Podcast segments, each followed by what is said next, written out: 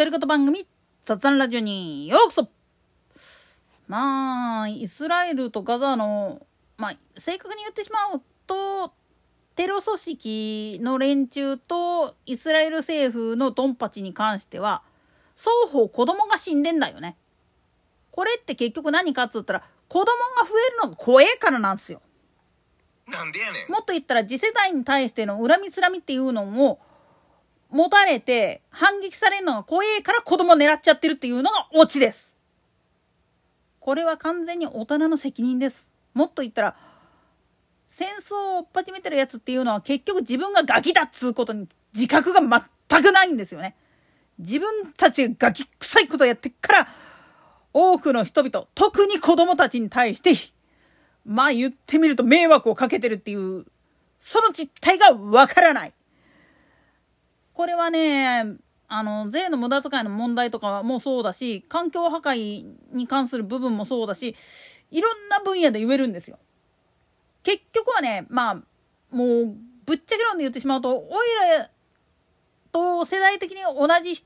世代の連中よりも上だからまあはっきり言ってしまうと50歳以上の人間がガキ臭いことをいまったに言ってだだこねた結果子供たちが鬱陶しくって排除っていう方向に走ってしまってる。以前半島の連中がいわゆる反の感情でどうたらこうたらっていうふうに解説したと思うけど全く同じことを自分たちもやってるんだっていう自覚がないんですよね。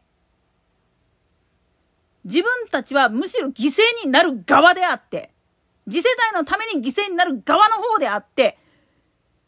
自分の命を守る云々以前の問題なんですよ。なんでやねん言い方を変えちゃうと自分たちはたとえその時点で人生が終わったとしてもその時に残したものを子供たちあるいは孫の世代ひ孫の世代の連中がうまく使いこなせてくれるんであんならばそれは本望だしそれによってまあ言ってみると共に生きるっていう道筋だってある可能性とまあ言ってみりゃ自分の存在価値っていうものを子供たちに委ねるっていうことができた人っていうのは故に組織としてもあるいは法整備にしたって国の在り方にしたって民族の在り方にしたって残るんですよ。残らなかった民族っていうのはなぜ残らなかったかっつったらそこをガン無視して潰していったからです。それも相手側の主張としてまあ言ってみると子供たちに手を出すなって言いながら子供たちに手出してしまった。それは自分たちもそうだし相手側攻めて攻め込んできた側の人間もこいつらがいると困るとかって言って歴史の抹殺をするために子供を先に潰してるんですよね。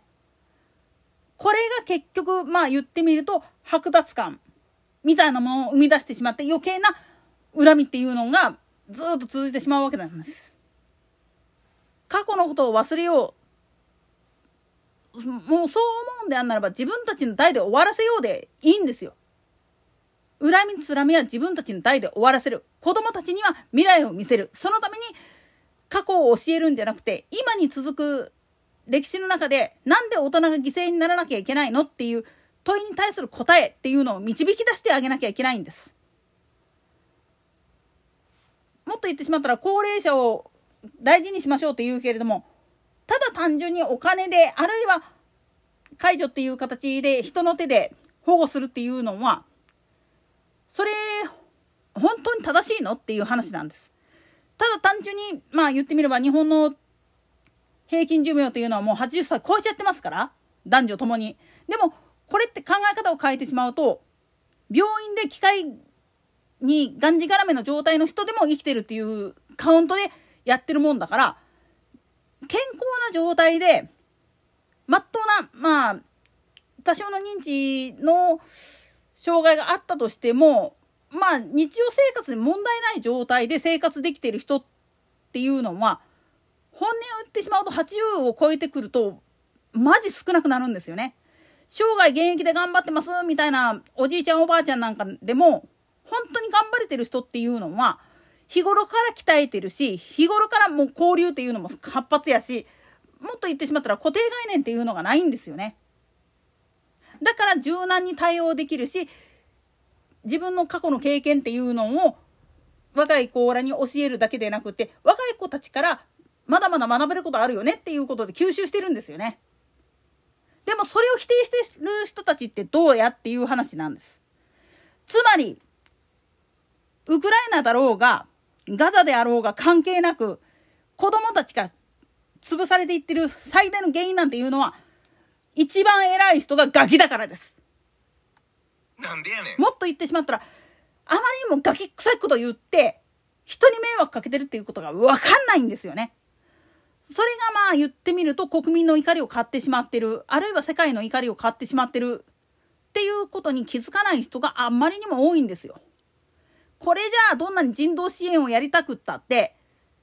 もう上の人間が我々こそ優遇するべきだとかって言ってやってる間はダメだわ。絶対にあの戦争なくなりまへんわ。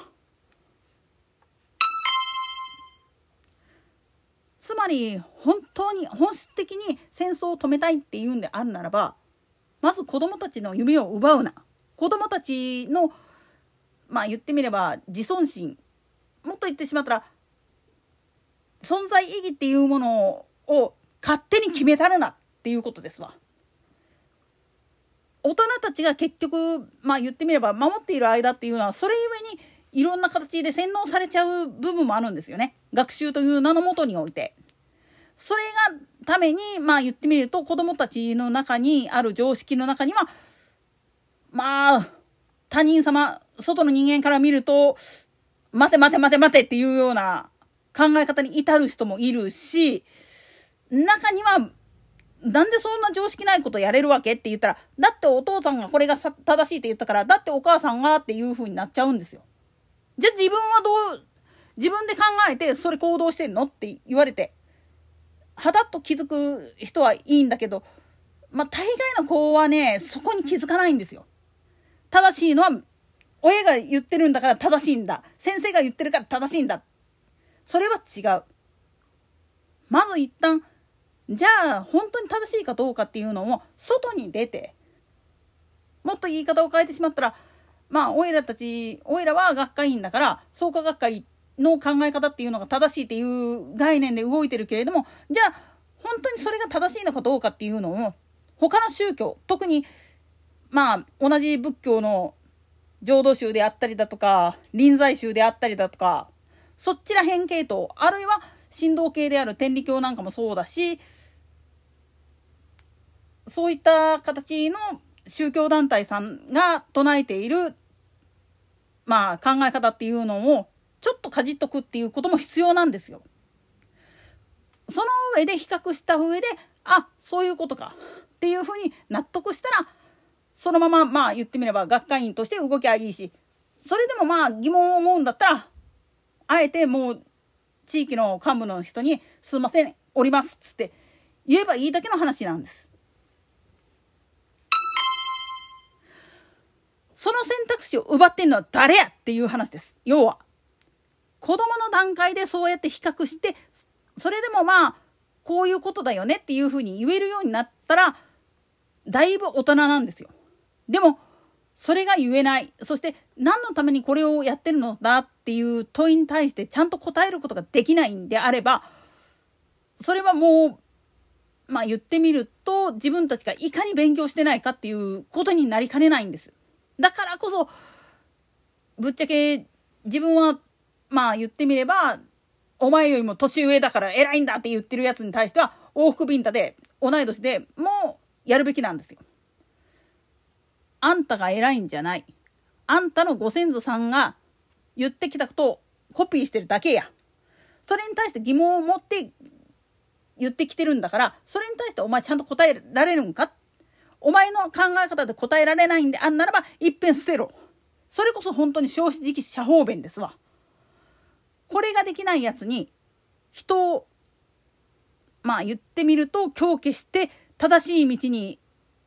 引き戻すなんていうことは絶対にできません。といったところで今回はここまで。それでは次回の更新まで。ごきげんよう。